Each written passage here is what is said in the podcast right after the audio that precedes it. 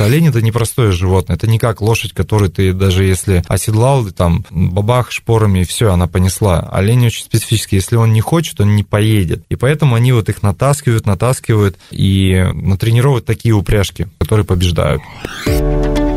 Спортмарафон. Аудиоверсия.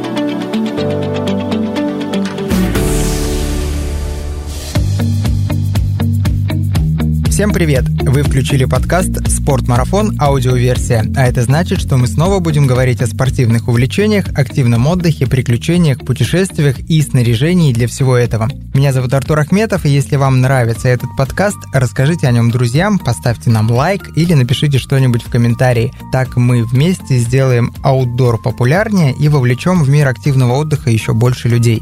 Сегодня виртуально отправимся в путешествие по Ямалу – причем сделаем это на новогодних каникулах. Удивлены? А ничего удивительного нет. У меня в гостях сегодня Александр Люкшин, эксперт по специальным проектам Russia Discovery, активный путешественник с 2009 года, посетил уже более 30 стран. Саша, привет! Привет, Артур! Чего тебе не сидится дома в новогодние каникулы? Скажи мне, пожалуйста. Для всех путешественников, в принципе, это одна из возможностей попутешествовать и открыть новые территории. Поэтому ну, для меня уже последних лет 10 всегда это вне города, где-то где-то далеко.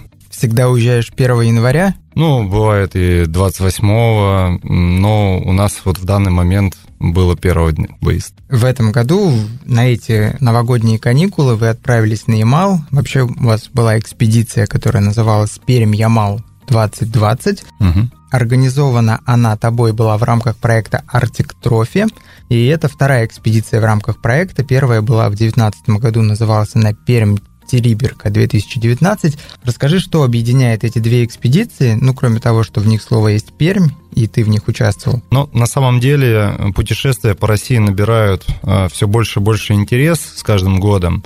И э, такие территории, как Урал, Байкал, Камчатка, Кавказ, они уже многими блогерами, путешественниками исследованы.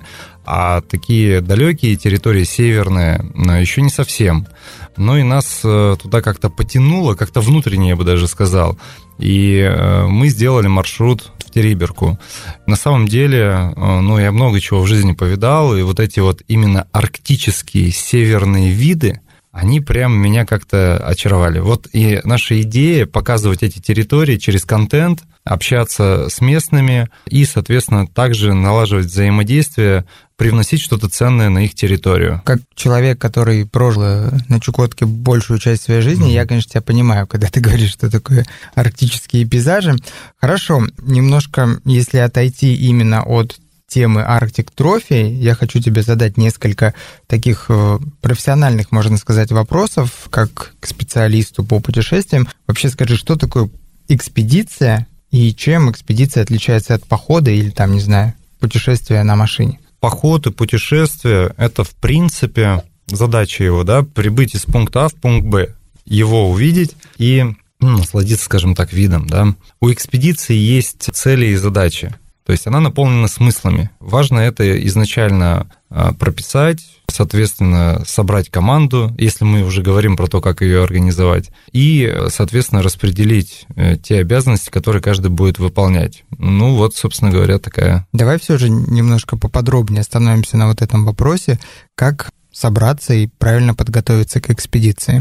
Ну, когда определена цель, о которой мы говорили, важно собрать команду тех же людей, которые разделяют эти ценности, эти задачи, и, ну, вдохновившись вот, вот этой задачей, э, правильно подготовиться. В экспедиции важны еще и партнеры. И партнеров я бы рекомендовал выбирать, ну, не просто тех, которые могут там помочь чем-то, да, финансово или какой-то экипировкой, еще чем-то, а именно те, э, чей продукт вам действительно отзывается, и те, кто а, заинтересовались вашей целью и идеей этой экспедиции. И тогда возникает такая коллаборация, синергия, и в итоге это все выстреливает. Но и следующий аспект это, конечно, автомобиль, если мы говорим про автомобильную экспедицию, ну, либо другое средство транспорта. Мы готовили, ну, в таком даже, я бы сказал, ОСАП режиме, очень активно, где-то месяц, и совместно с Toyota автомобили, то есть комплектовали трассами, э, специальными домкратами, читали э, отчеты бывалых путешественников экспедиционных э, Александра Еликова, Богдана Богдановича, Саймона, блогера. То есть те, кто в этих условиях уже были, и это очень важный аспект, быть готовым ко всему. Тогда у вас экспедиция, вероятнее всего, сложится ну, хорошо. И заранее, конечно же, связаться с местными жителями той территории, куда вы едете, потому что особенно на северах все непредсказуемо от погоды, и связываться с МЧС, связываться с КПП этих зимников, вот, и э, иметь ну, в том числе какие-то, так сказать, дорожные грамоты или письма, или ксивы, если на то пошло. Э, ну, там, например, у меня была с собой член РГО, да, то есть, ну, действительно, где-то это помогает, когда возникают какие-то вопросы. Вот, либо еще какие-то рекомендации. Вот. Э, это касаемо подготовки, ну, э, также, естественно, по питанию, да, важный момент. То есть, как вы готовитесь в поход, только это все еще серьезнее в несколько раз чем у вас подробнее и обстоятельнее подготовка, тем лучше и наиболее гладко произойдет экспедиция. И еще аспект важный, да, то есть по поводу проживания на месте и тех достопримечательностей, которые вы хотите увидеть заранее, то есть это также все в нитку маршрута заранее нужно подготовить. Вот. А на северах еще актуальна тема жильем в плане э, том, что вахтовиков много приезжает, и там, например, зимой как раз начинается сезон. Некоторые прям пугали, что вы там ничего не найдете, но тем не менее мы, в принципе, там и на Авито, и на Airbnb находили варианты, и все было хорошо. А ты что-то везешь с собой в экспедицию, или ты должен что-то привезти с собой в и экспедицию? И то, и другое, конечно. Вообще, а, чтобы экспедиция была полезна, то есть взаимодействие должно быть как вин-вин, да, то есть было взаимовыгодным и для местных. То есть мы везли подарки с собой, то есть от партнеров и от самих себя, то есть которые были полезны и для детей, и для взрослых. Это была и туристическая экипировка, которая была полезна в чумах там, да, у немцев. Это были новогодние подарки, это была и эко-инициатива у нас, то есть мы везли буклеты по раздельному сбору мусора. Вот. И, ну, соответственно, там печатные материалы на тему туризма в России. И э, мы и узнавали, и привносили то есть у нас был такой обмен. Это, можно сказать, межрегиональный такой обмен, коммуникация. Вы передвигались на автомобилях по Ямалу?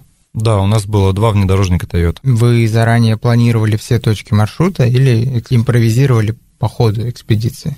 У нас был маршрут уже продуман, но он менялся, потому что территория изобилует зимниками, которые открыты в зависимости от погодных условий и их обслуживания. Зимник – это та дорога, которая нет летом, зимой замерзает река, да, и на ней появляется зимник или болото, например. Вот, поэтому в процессе езды, э, ну, самой поездки, у нас, например, нам не удалось попасть на мыс Каменный, то есть на сам полуостров Ямал, и лед был тонкий, и зимник был просто закрыт. Поэтому корректировки шли вот именно по этой причине. Для жителя Центральной России, а тем более большого города, понятие зимник – это вот неизвестно, что такое. Объясни, что такое зимник? Это дорога, которая появляется только зимой. То есть на месте рек, болот, когда все замерзает, это место чистят, и, собственно говоря, вот эта дорога. Зимник может быть разного качества. То есть, если, например, по льду он ровный, то в другой местности, да, на другой поверхности он может быть довольно-таки проблематичен для проезда. И, к примеру, зимник Салихард на дым, он очень, ну, местами прям сложный. И мы 30 километров там тащили за собой газель, которая на лысой резине просто выехала, используя такую вот, такое негласное правило, что на севере все не бросают друг друга. Ну и, и друг друга мы тоже немного потаскали, повытаскивали. С собой нужно всегда готовить тросы хорошие, надежные, вот, возможно, лебедки.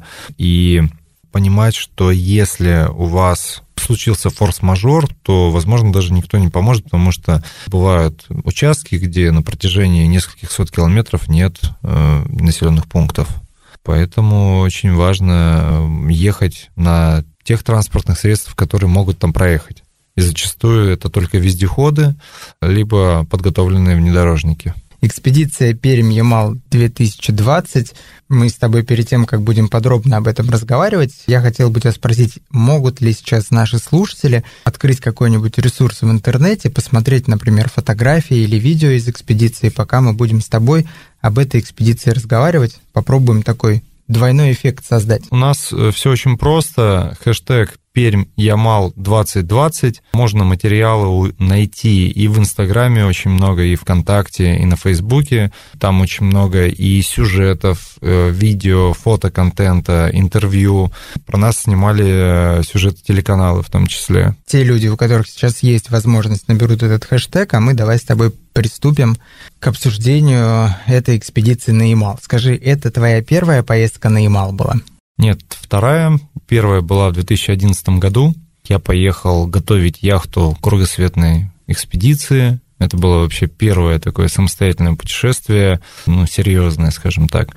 И потом так судьба повернула, что попал в этнографическую экспедицию, называлась она «На пути к истокам», прямо в тундру, э, к немцам. Ну и, собственно говоря, отсюда и начались мои увлечения путешествиями. Там полярный круг вроде где-то рядом. Да, это за полярным кругом. Сам Салихард находится на полярном круге, единственный город в мире, а это уже севернее. В целом, насколько Ямал освоен с туристической точки зрения? Если так в процентах, да, я бы сказал процентов на 30 примерно, 35 может быть. Туда регулярно приезжают иностранцы, то есть много магазинов, где присутствует на английском названии. Туда приезжают очень много на день оленевода люди, и из России, и из э, других стран. Потенциал огромный. И эта территория, она действительно уникальна не только с позиции красоты природы, но и самого народа. Люди там действительно готовы показывать свою территорию. инфраструктура для этого есть, что важно. Какая была идея этой экспедиции? Какие цели перед тобой ставили? Идея узнать то, как на протяжении всей нитки нашего маршрута живут люди в северных регионах, то есть мы всего шесть регионов проехали. Пермский край, Ханты-Мансийский автономный округ, Ямало-Ненецкий автономный округ, Тюменская область, Свердловская область, Сколько у нас получилось? Ну, по-моему, пять. По-моему, пять. Пока пять, да. По-моему, пять. Вот один проскочили, не заметили. Да, что темно было. Сейчас не, что-то... Ладно, окей, пусть будет 5. И на самом деле на пути следования, вот в Хмау, например, уже чувствуется, что это какая-то прям другая планета немножко, и люди другие, и природа другая. И очень интересно было пообщаться. Мы записали несколько интервью. У нас выйдет такой документальный фильм в феврале, в в котором мы как раз покажем это, э, то, как выглядит жизнь на севере, что там ценного. Вторая задача – это развитие внутреннего туризма. Я уже об этом говорил. То есть мы рассказывали о том, зачем ехать в Пермский край, зачем ехать на Урал, поскольку северные территории летом, ну, обычно их люди покидают в поисках тепла и интересных тоже маршрутов. Дальше у нас была третья задача, это эко-инициатива по раздельному сбору мусора. Меня очень эта тема интересует, и я думаю, что очень многих и слушателей в том числе. И у нас были брошюры, которые объясняли, зачем это нужно, как это можно реализовывать прямо в настоящем моменте на любой территории России. То есть там были объединены различные интернет-ресурсы, которые помогают это сделать. И самое интересное, самое интересное, меня это впечатлило, что и в деревне, и в селе, в моногороде, в большом городе, всем было это интересно, все брали, все общались, задавали мне вопросы, и даже наша команда, наша экспедиция поддержала меня в этой инициативе, и мы разделяли распределяли свой мусор в том числе. Вы, получается, приезжали в какой-то населенный пункт, и там давали лекции? Ну, мы прям отдельно лекции не организовывали на эту тему. У нас было очень много контактов, ну, то есть, например, в гестхаусе, в магазине, в аптеке, там, в библиотеке, э, на заправке порой. То есть э, у нас были очень яркие куртки брендированные, и люди задавали вопросы, о, что у вас за экспедиция, да, и, ну вот, э, я общался с разными людьми, и вплоть до там, представителей губернатора Ямала у нас на тревел-встрече они присутствовали, и блогеры, и журналисты, и все, все тоже этой темой заинтересовались. И так, это была третья э, задача. И четвертая задача – это освещение жизни уже в соцсетях, того, что, зачем ехать, в принципе, на север, что там делать, да. И у нас э, охват, ну, у нас подписчиков в общей сложности, мы там не суперблогеры, но, тем не менее, контент посмотрело, ну, больше 40 тысяч человек в разных соцсетях, и э, в прямых эфирах тоже все живо интересовались, а как же, вот чем там люди живут. И интерес к этой территории, он увеличился, и даже губернатор отметил нашу экспедицию, надо сказать. Слушай, ну раз мы заговорили про этих людей, да, была там другая часть нашего интервью, но раз мы ее затронули, и ты вот упомянул, что даже уже приехав в Хмао, вы начали чувствовать, что там живут другие люди. Что ты вкладываешь вот в это понятие «другие люди»? люди, которые отличаются несколько по менталитету и своим характером. Они более простые в общении, они действительно добрые, я имею в виду, я вижу это в глазах. Посетив 30 стран, я общался лично с очень многими людьми, и ну, есть такой глаз наметанный, да. И вот эта простота и готовность помочь, ну, у нас в Москве, во всяком случае, это редкость. Ну и даже и в Пермском крае просто ну, ребята тоже это очень отметили, что э, есть две ценности – люди и природа. И вот люди действительно искренне готовы помогать, у них какая-то эмпатия есть, то есть они готовы свою территорию раскрывать, рассказывать, и видно, что они ее очень любят. Но ты заметил, что вот эта готовность помочь, она всегда сопровождается некой неспешностью. Конечно, да. То есть там совершенно другой ритм жизни, и э, они какие-то, знаешь, как этот, познавший дзен, то есть северный все дзен. будет хорошо. Ну, есть такое, да, я согласен с тобой, что действительно в этом заключается особенность людей, которые живут на севере. Я понимаю, почему так, потому что на севере у тебя нету шанса оставить человека в беде. Это, ну, это это негласное правило, да. и, конечно, это чувствуется всегда. А, но это мы с тобой говорим, наверное, больше о жителях там городов, да, сел, деревень, что вы проезжали. Что насчет коренных жителей Ямала? Удалось ли вам быть немножко погруженными вот в их быт? Чем они вообще там занимаются сейчас? Мне повезло э, быть дружным с несколькими местными общественными деятелями и людьми, которые развивают и поддерживают коренную культуру. И вот Галина Чембоевна, одна из них, она нас пригласила к себе в ЧУМ, и мы с ребятами первую ночь прожили рядом с Алихардом в ее чуме, и там были местные ее друзья, которые нас прям вот погрузили в то, как живут коренные народы. Рассказывай, что собой представляет чум? Чум — это, ну, по-другому его можно сказать, как вигвам, да, такой э, округлый конусовидный э, шалаш. Я не знаю, не, ну это не шалаш, это скорее э, конусовидная такая юрта, что ли. Конструкция. Конструкция, да. На самом деле он состоит из примерно 15 шестов длинных, которые сверху обтянуты шкурами. Это зимний вариант со шкурами. И сверху уже брезент, то есть он такой влагозащищающий. Наверху есть небольшое отверстие, в которое проходит дымоход, а внутри стоит печь. То есть она обеспечивает тепло в чуме. И на полу деревянный настил. На этом настиле, опять же, шкуры оленьи, а, и на них, соответственно, можно очень комфортно спать, и ими же тоже и укрываться. Отдельной комнаты нету для сна там? Нет, это open space. Окей. Okay. А насколько просторный был тот чум, в котором вы жили? А, ну, жили мы в другом, в другом уже чуме. Ну, в этом мы заночевали, а в другом чуме нас вообще было всего 17 человек. То есть, в принципе, чум может вместить до 25 человек. Как тебе спалось в чуме? Хорошо? Обалденно, обалденно спалось. То есть у нас, ну, конечно же, я спал в спальнике, своем, а он был довольно теплый. Когда еще сверху накрывали шкурами, то есть все, это вообще бронебойная защита от холода. Что тебя еще удивило вот в укладе жизни коренных жителей Ямала? Ну, если мы уже отправляемся туда, да, то есть рассказывая про э, ненцев, я добавлю, что мы между Салихардом и Надымом попали в стойбище. То есть прям к оленеводам, которые кочуют и ведут такой образ жизни.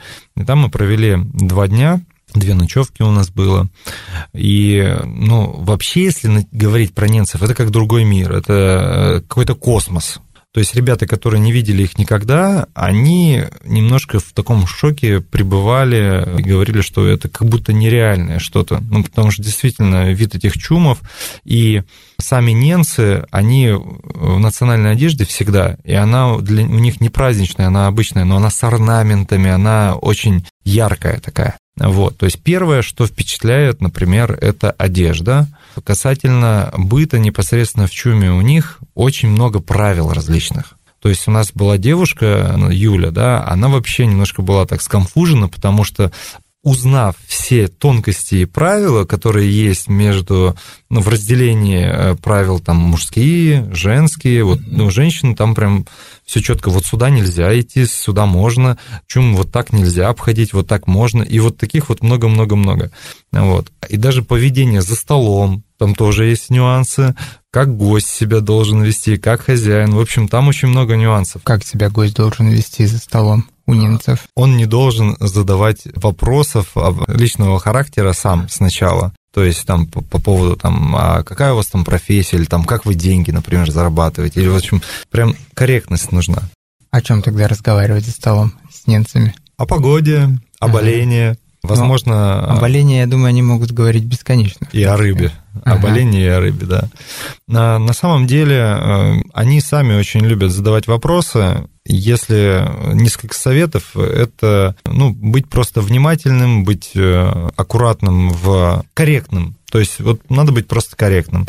Они в вопросах гигиены не любят, это у них вообще запрещено на эту тему разговаривать, потому что меня вот многие спрашивали, а как они там моются? Вот говорят, что они какие-то там нечистоплотные. Да нет, у них все классно с этим налажено, от них там не пахнет. Почему вот говорю об этом моменте? Потому что, ну, Многие так думают, что... Стереотип, стереотип да, имеется, да. Есть такой стереотип. Согласен. Вот. А, и касательно личных отношений. То есть, например, по поводу там, ухаживания, между, взаимоотношений между мужчиной и женщиной, тоже эта, эта тема, она такая, требующая таких аккуратных вопросов. И когда нам уже наши друзья стали об этом всем рассказывать, блин, это вот, это просто такой сложно структурированный процесс, там, не так, что пришел, посватал и все. У них там прям целая психология. Вы, получается, два дня жили э, у людей, которые 12 месяцев в году проводят в тундре. Да. С оленями. Да.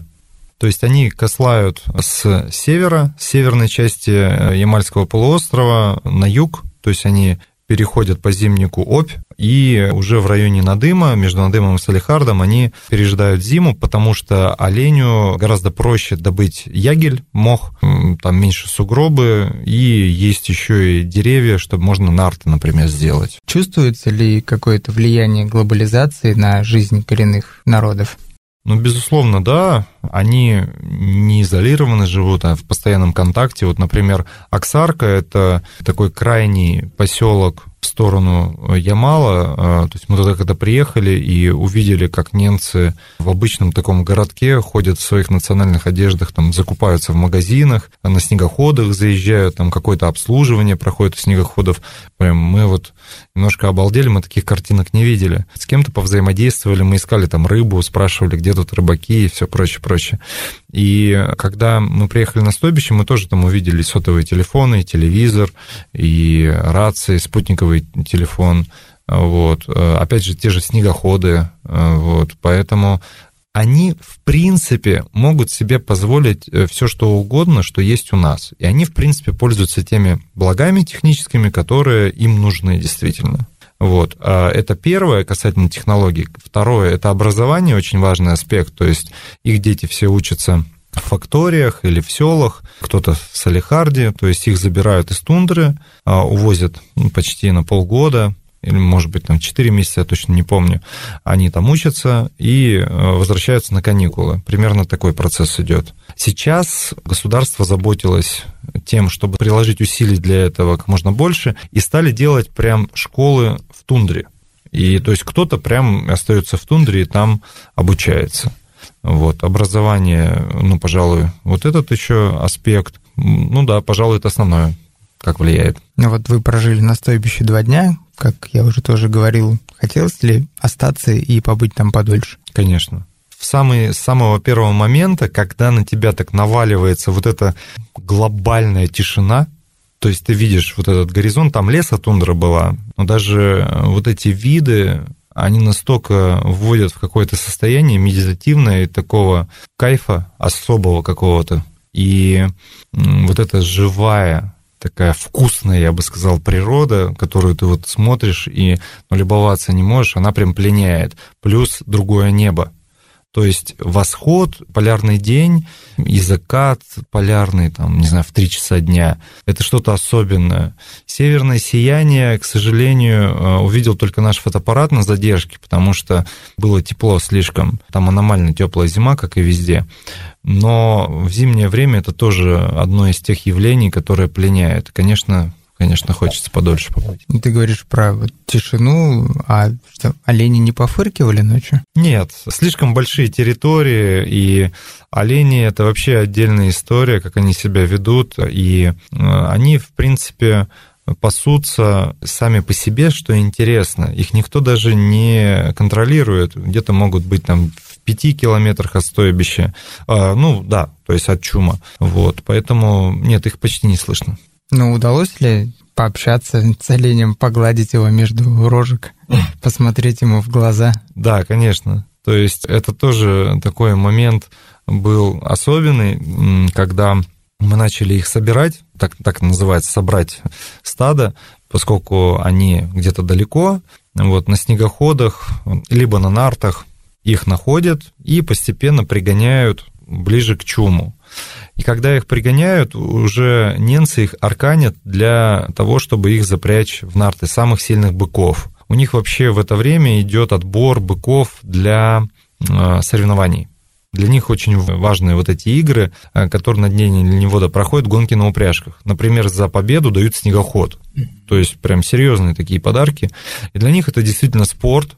И я что в 2011 году э, был впечатлен, э, насколько они действительно ну, умелые в этом деле, и сейчас зимой тоже это прям действительно сложно, это действительно требует и физической силы, и ну, каких-то таких навыков особенных, потому что олень это непростое животное, это не как лошадь, которую ты даже если оседлал, там бабах шпорами, и все, она понесла. Олень очень специфический, если он не хочет, он не поедет. И поэтому они вот их натаскивают, натаскивают и натренировывают такие упряжки, которые побеждают. Тебе удалось пометать Тинзян, Тинзян? на Харей? Ну, Харея, может, там не было? Нет, конечно, был Харей. Причем э, у меня сейчас дома артефакт, э, кончик сломанного Харея. Если кто не знает, Харея – это такая палка где-то метра три, наверное, больше, да? Больше? Даже, даже да, четыре, четыре с половиной метра. Это длинная палка с костяным наконечником, которым они погоняют рулевого оленя, ну, крайних оленей, как правило. Тензиан а, – это, по сути, аркан, которым арканят оленя он делается из э, кожи оленя. Э, вот. А хорей используется для того, чтобы погонять оленя во время движения. То есть наверх он ну, не ставится. Вот таким образом э, тренируются они для того, чтобы заарканить оленя. Это да. И мне довелось в 2011 году проехать где-то 18 километров на упряжке. Я сам управлял упряжкой и этим хореем погонял э, оленя. И надо сказать, что это прям, ну, совершенно не болезненно для оленя, то есть это прям такое тихонько такое вот тын-тын-тын, направляешь влево, вправо, вот таким образом какими-то словами подгоняешь оленя? Эй, эй, эй, эй, ну, ну вот да. так. Но, но ненцы, когда они бегут, ну, э, точнее, вот у них гонка, да, на упряжках, когда я услышал первый раз, как он орет, я подумал, что это какой-то зверь дикий, ну, там просто нечеловеческий какой-то такой гык, такой, а в общем, э, они, они, конечно, очень сноровистые ребята. И мы даже более того, а вечером э, мы немножко посостязались с ними, то есть у них есть перетягивание палки, а, что-то... А, ну есть метание тензиана тоже, но мы именно вот в этой перетягивании палки, то есть упираешься ногами в доску, то есть ты и твой оппонент уперлись в доску и держат одним хватом палку. Вот. И, соответственно, на раз, два, три, кто кого вытянет. Так, вот. какие результаты были? А, на самом деле я был уверен, что я там парня вы, вытяну, потому что занимаюсь спортом активно. Вот. Но э, он меня перетянул, и объяснил, что здесь нужна техника, именно там, как задействовать ноги. Ну, собственно говоря, я прям впечатлился их физической силе. Есть ли шаманизм на Ямале? Удалось ли встретиться с шаманами? О, это такая тема очень интересная.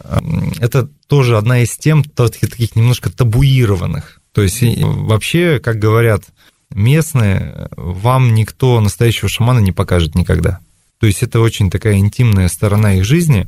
Э, в одиннадцатом году я в музее Шамановского э, прочитал, прям изучал там несколько книжек по шаманизму, и я был поражен, насколько это такая тоже полноценная, ну, можно сказать, и религия, и знания, которые отвечают на все вопросы касательно там, мироустройства, жизни человека. И э, шаманизм, он прям очень интегрирован в жизнь немцев.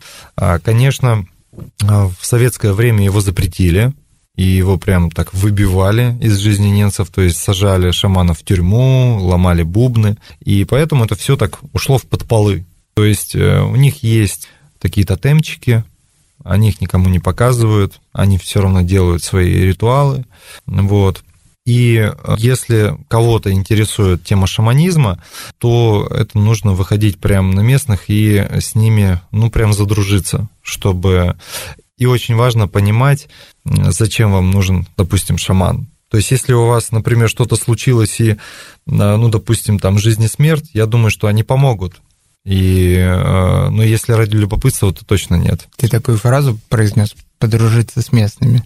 Да. Ну и как? как? подружиться с местными. Быть максимально искренним. Прям вот как открытая книга, честно. Подарки в этом помогают как-то? Да, конечно, подарки помогают. То есть э, мы привезли с собой разные ценные подарки для жизни на севере. Например, э, вот в спортмарафоне мы купили термос, э, вот этот японский заджируши, по-моему, как-то так. Не разбираюсь, пока не знаю, не могу прокомментировать. Мне, мне просто понравились его качества, и прям хозяин Чума, он прям очень порадовался. Вот, мы там женщинам платки павловские э, купили. Но э, это потому, что нам посоветовали то, что им действительно нужно. Вот детям различные игрушки развивающие, прочее, прочее. То есть это такой был взаимный обмен. То есть они нам добро, и мы им добро. Вот. Ну и принципе, э, всегда в путешествиях для налаживания контакта э, какие-то интересные подарки лучше с собой брать.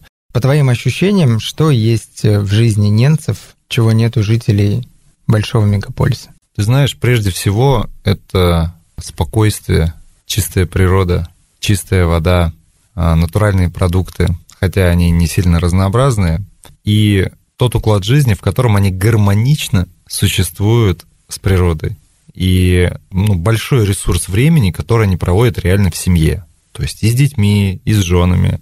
Я думаю, это самая большая ценность. Ну и нахождение с природой, да. То есть это просто 24 на 7 на природе, это потрясающе. И олень, у них э, животные действительно полностью их окружают. То есть помимо оленей у них есть лайки, такие, по-моему, их называют полярные лайки. Они такие э, пушистые, небольшого ростика. Они безумно умные и преданные собаки. Вот. Ну, вот это, пожалуй, самые главные ценности, которые у них есть. Плюс, э, ну, плюс еще добавлю их культура, которую они сохранили и до сих пор сохраняют. Мы вот поговорили просто про шаманство, но мы не поговорили там вот про местные всякие обычаи типа танцы. Там... На самом деле у них такой быт. Неделю довелось еще вот в одиннадцатом году пожить, я понаблюдал. У них вообще жизнь в основном связана именно с деятельностью, связанной с оленем. То есть они много времени тратят там на прогон оленей, там ухаживают за ними, там где-то рога подрезают, нарты делают, инзиан делают, одежду шьют женщины, приготавливают еду и бла-бла-бла-бла-бла. Очень много задач. Развлечения развлечений у них, вот таких музыкально-культурных, я вообще не наблюдал. Они с интересом слушали, как там я играл на варгане, там у нас в экспедиции Саша Максимов играл на гитаре. Вот. В этой экспедиции Юля провела мастер-класс шикарный по эбру, рисование на воде. Они все включились в эту тему, заинтересовались, сказали, блин, мы будем рисовать. То есть, когда им какие-то интересные движухи предлагаешь, они в них включаются. Но вот чтобы они прям пели-плясали, мы не видели. Чем вас кормили? О, это классный вопрос поскольку я вегетарианец, меня все спрашивали, а что ты там ел-то, ты же не будешь есть мясо и рыбу. В основном еда, весь рацион строится на мясе оленя, и других его составляющих, то есть там, например, сырая печень, сырые почки, строганина рыбная, строганина мясная. Язык оленя предлагали? Язык оленя. Ну, у нас ребята много чего там попробовали, вот. А я ел там в основном крупы и консервы. Вот. Ну и плюс мы привезли им очень много продуктов, витаминов, то есть фрукты, сухофрукты, э, кондитерку, вот, то есть то, чего у них там нет. Еще кормили прикольно очень ухой, то есть у них рыба действительно северная, очень вкусная. Ну, об этом говорили ребята. Вообще, интересно, про уху немножко скажу. То есть, например, в стойбище, э, ну, в чуме у Галины Чембоевны, у Салихарда, там прям была полноценная уха, какую мы привыкли видеть. С лучком, угу. с картошечкой и прочее, прочее. А вот уха тундровая, чумовая, я бы даже так сказал, она вообще очень простая. То есть это вареная рыба и бульон наливают в кружку, а руками ты ешь вот рыбу запиваешь этим бульоном. Все, там даже, ну, не лука, Но при этом бульон, он бульон, да? Да вообще, да, это прям классно. Я в одиннадцатом году ел, и даже сырую рыбу ел, это безумно вкусно, вот. А так, в плане рациона, что еще? Даже, даже, наверное, добавить крупы, ну, такие обычные крупы. Я у тебя не просто так спросил про оленей язык, просто когда я жил на Чукотке, у нас была такая поговорка, ну не у нас, а в целом ходила такая поговорка, что все олени на Чукотке рождаются немыми. Mm-hmm.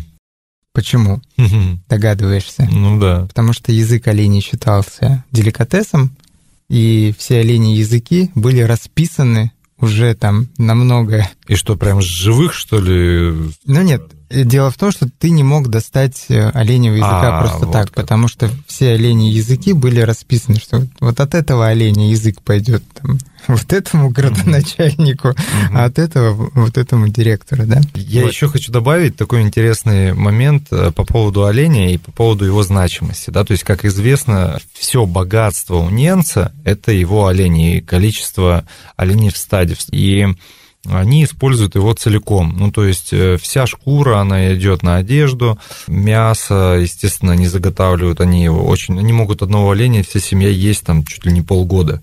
То есть э, надо понимать, что забивают оленя только в крайнем случае, когда это необходимо. И для них это тоже в том числе и валюта. То есть у них развита тема обмена. Один олень стоит одну нарту. Или, например, а, один олень стоит одну игушку э, или малицу, это верхняя одежда вот, а, либо а, два тензиана, то есть этих аркана, вот, и вот таким образом, ну, кто-то даже, я бы сказал, есть ненецкие предприниматели, которые там, где, например, много леса, ну, в лесотундре они, например, меняют оленя на нарты, нарты везут на север, там нет леса, и вот так вот меняют. А, ну, в общем, жизнь вся полностью строится вокруг оленя. И что удивительно, а, меня поражает, что, в принципе, олени боятся человека, но тем не менее никуда не убегают. Это поразительно. Если, например, летом, когда стадо, может быть, там 5 тысяч голов, вот где я был в 2011 году, и им управляло две собаки и там два ненца, то есть они контролировали, чтобы они не убежали, то зимой они сами по себе пасутся, никуда не убегают. Ямал – это такой регион, в котором очень развита добыча полезных ископаемых. Насколько деятельность современного человека в области вот этой промышленности влияет на жизнь местных жителей и какова вообще ситуация с экологией на Ямале? Очень важный вопрос, спасибо, что задал. А я еще, когда был первый раз, задавал этот же вопрос немцам, которые живут там глубоко в тундре на полуострове. На что они обратили внимание? Что становится меньше рыбы в водоемах, что вода где-то становится менее чистой, там, непригодной для питья. Э, Баванинковское месторождение, которое находится на самом севере полуострова, куда протянута железная дорога, ну, там бывают различные выбросы. И в восточной части тоже полуострова, там тоже э, сейчас там СПГ, не помню, какой там строится.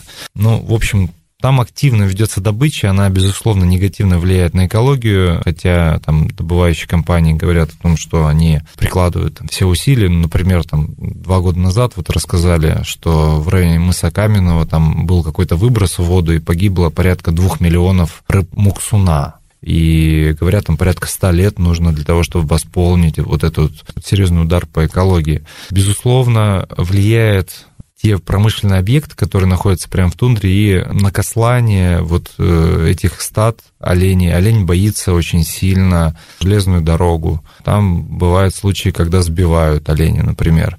А вообще, чтобы вы понимали, менталитет ненцев такой, что если их обидеть, они прям, ну, очень сильно могут там испугаться. То есть они не воинственные люди. Вот. И еще нюанс, да, то есть поскольку вот эти месторождения есть, там много разных силовиков, которые контролируют эти территории, и где-то якобы нельзя проезжать ненцам, а они там всегда ездили, у них есть маршруты, которые там десятилетиями или, может, даже столетиями передаются поколение к поколению потому что оленей много, а пастбищ ну, не так много. И сейчас ввели еще мораторий какой-то на вылов рыбы, и это вообще парадоксально, то есть там, где вообще нечем заниматься, ну, там, ну, нет экономически никакой возможности, то есть они всю жизнь там ловили рыбу, ее продавали, меняли на оленей или меняли еще на что-то. То есть их сейчас ловят и запрещают там, это делать. Подожди, местным жителям, которые да. всю жизнь этим занимались, да. ни в одном поколении запрещают ловить рыбу на Ямале? Это что-то... Это вот, это парадокс. И причем, и причем, знаешь, самое удивительное, что они же, ну, которые живут прямо на полуострове, не знают своих прав, там, вот этих, там, конституционных, уголовного кодекса и там прочее, прочее. То есть, грубо говоря, если их да, милиционер поймал э, с рыбой в нарте, да, и, ну, он может, как немцы говорят, он может с нами сделать все, что угодно, они их боятся. И силовики об этом знают. И, собственно говоря, там сейчас такой правовой беспредел существует, и он очень сильно им портит жизнь. Я не скажу, что им прям вообще запрещают, но этот вылов рыбы как-то а, регулируют, там конкретно, да.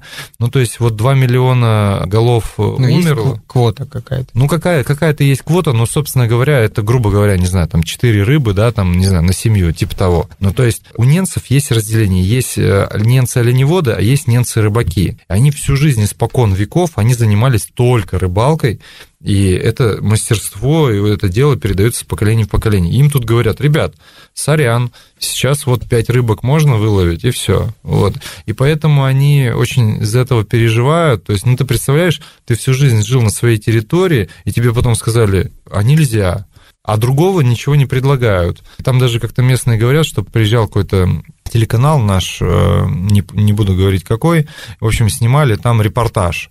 И якобы они там подлавливали вместе с силовиками тех вот немцев, которые ловят рыбу. И местные реагируют, ну, э, ну вы возьмите и убейте тогда их, что ли. Ну, раз им не, ну, если у них нет, не будет возможности ни на еду себе наловить, ни для того, чтобы там обеспечить себя какими-то другими благами. Ну, ну это как вообще? Это, в общем, боль. боль Ситуация парадоксальна. Я, конечно, не берусь говорить, что там это все именно так происходит, но если ты это наблюдал, если ты это слышал, возможно, проблема действительно существует. И еще один нюанс, то есть э, довелось э, разговаривать с людьми, с бизнесменами и там, с различными управленцами э, в Салихарде, в других городах в отношении инфраструктуры по раздельному сбору мусора. То есть в данный момент на этих территориях, конечно же, в той мере, в которой это должно быть, не реализованы программы по переработке мусора.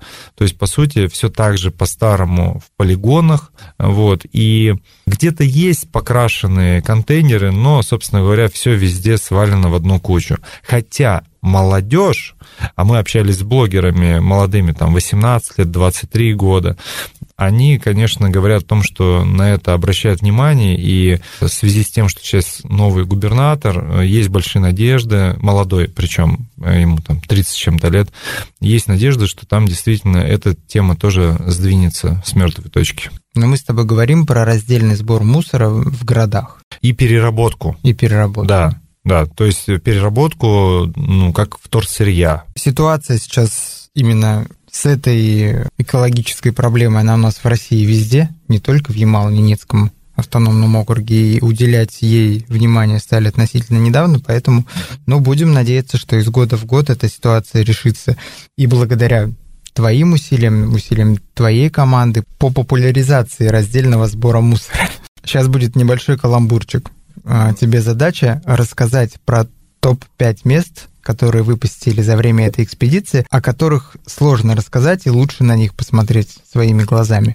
Первое, что мне приходит в голову, Это место, которое на пути в Янао называется место Мужи. Небольшой городок или село, я бы даже сказал, на берегу Аби, э, которое ну, просто покорило нас. Мы проезжали ночью, и ощущение было, что едешь по хайвею э, из кораблей. Вот. Больше ничего не буду говорить, да, то есть его нужно посетить. Второе место – это Салихард, безусловно. В нем такой небольшой топчик. Это музей Шимановского, музей кочевых культур, Дарья Мала, порт, Стелла полярного круга и э, ресторан Панорама. Э, это уникальное абсолютно тоже место. Вот. А дальше следующее место – это тундра. То есть здесь вообще ничего не нужно говорить. Это э, сам полуостров Ямал. Можете съездить в Ерсале, и если у вас будет возможность на трекале, это вездеход, попасть э, туда дальше поглубже. Вот. Четвертое место – это Полярный Урал. Мы были на горе Рай-Из, и э, вообще горы Полярного Урала, они ну, особенные. То есть они другого цвета, другого рельефа, и тоже там есть особая такая вот перчинка, что ли, специя такого вот э, суровости, я бы сказал. И пятое место, ну, пожалуй, это непосредственно стойбище, настоящее стойбище. А когда я говорю настоящее, это там, где действительно люди живут. Насколько ты доволен результатами экспедиции? Что вам удалось собрать в ходе ее и где мы увидим результаты и когда? Ну, я доволен на 8 баллов из 10, поскольку мы не попали на полуостров Ямал и э, так немножко разочаровались. Э, зимник был закрыт из-за тонкого льда. А, но, в общем, другие все задачи мы действительно здорово реализовали, и в полной мере с взаимодействием с коренным населением и с взаимодействием в самом Салихарде провели очень успешную трейл-встречу, а, получили обратную связь, что формат был прям великолепен, такого еще не видели, причем и представители музея, и блогеры, о которых я говорил, представители администрации губернатора очень нас благодарили. Но а, результат мы увидим, я думаю, что в марте. Это будет документальный такой фильм об экспедиции с интервью с местными людьми. А у нас очень красивые съемки наш оператор Виктор Непомнящий делал с квадрокоптера. И буквально завтра я выложу такой небольшой тизер. Ну, это ролик динамичный на 2,5 минуты. Не можно прям самое-самое-самое такое вкусное, яркое увидеть за 13 дней экспедиции. Я считаю, что за то время, которое, за которое мы провели экспедицию, мы проехали 5300 километров, пообщались, пожалуй, лично там порядка с сотней человек и ну, выжили из этого максимум. В 2021 году куда поедете? У нас взор направлен в сторону Оймекона. Полюс Холда решили? Да изрядно померзнуть. Да, потому что, к сожалению, э, на Ямале э, было всего там до минус 20, э, ну, в одном, в нескольких местах минус 30. Друзья, ищите в социальных сетях хэштег Пермь Ямал 2020. Там много отличных фотографий, они будут появляться дальше, поскольку материал будет появляться об экспедиции, о которой мы уже поговорили. Ну и если эти фотографии и видео не дадут вам должной мотивации, чтобы отправиться на Ямал. Я думаю, сейчас вот Александр козырь какой-нибудь скажет, почему надо туда поехать, и мы сразу все запланируем путешествие. Ну, у меня какого-то готового ответа нет, пожалуй. Я просто искренне скажу, что э, меня безумно э, впечатлила эта территория, и я желаю каждому посетить ее. Это даже может быть более ценно, чем побывать в Новой Зеландии или в Южной Америке. И э, всегда готов вашим слушателям ответить на вопросы в своем инстаграме урга, нижнее подчеркивание, travel. И могу сказать, что есть сейчас хорошие связи с местным населением, и могу вас свести с ними. Либо оставляйте ваши вопросы в комментарии к этому подкасту. Александр, спасибо тебе большое, что пришел, что рассказал про Ямал. Тебе желаю ярких, э, клевых, крутых э, путешествий. Ну и спасибо, что вы развиваете туризм. Спасибо тебе большое, Артур, тоже, что пригласил. Было интересно побеседовать. И я желаю, чтобы, да, чтобы наш туризм развивался и все путешествовали по нашей прекрасной родине. До встречи. До встречи.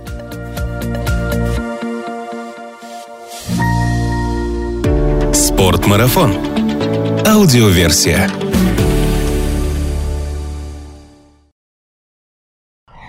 Но будем надеяться, что из года в год эта ситуация решится.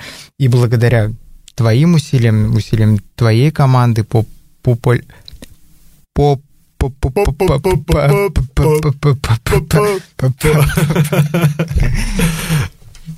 по популяризации раздельного сбора мусора.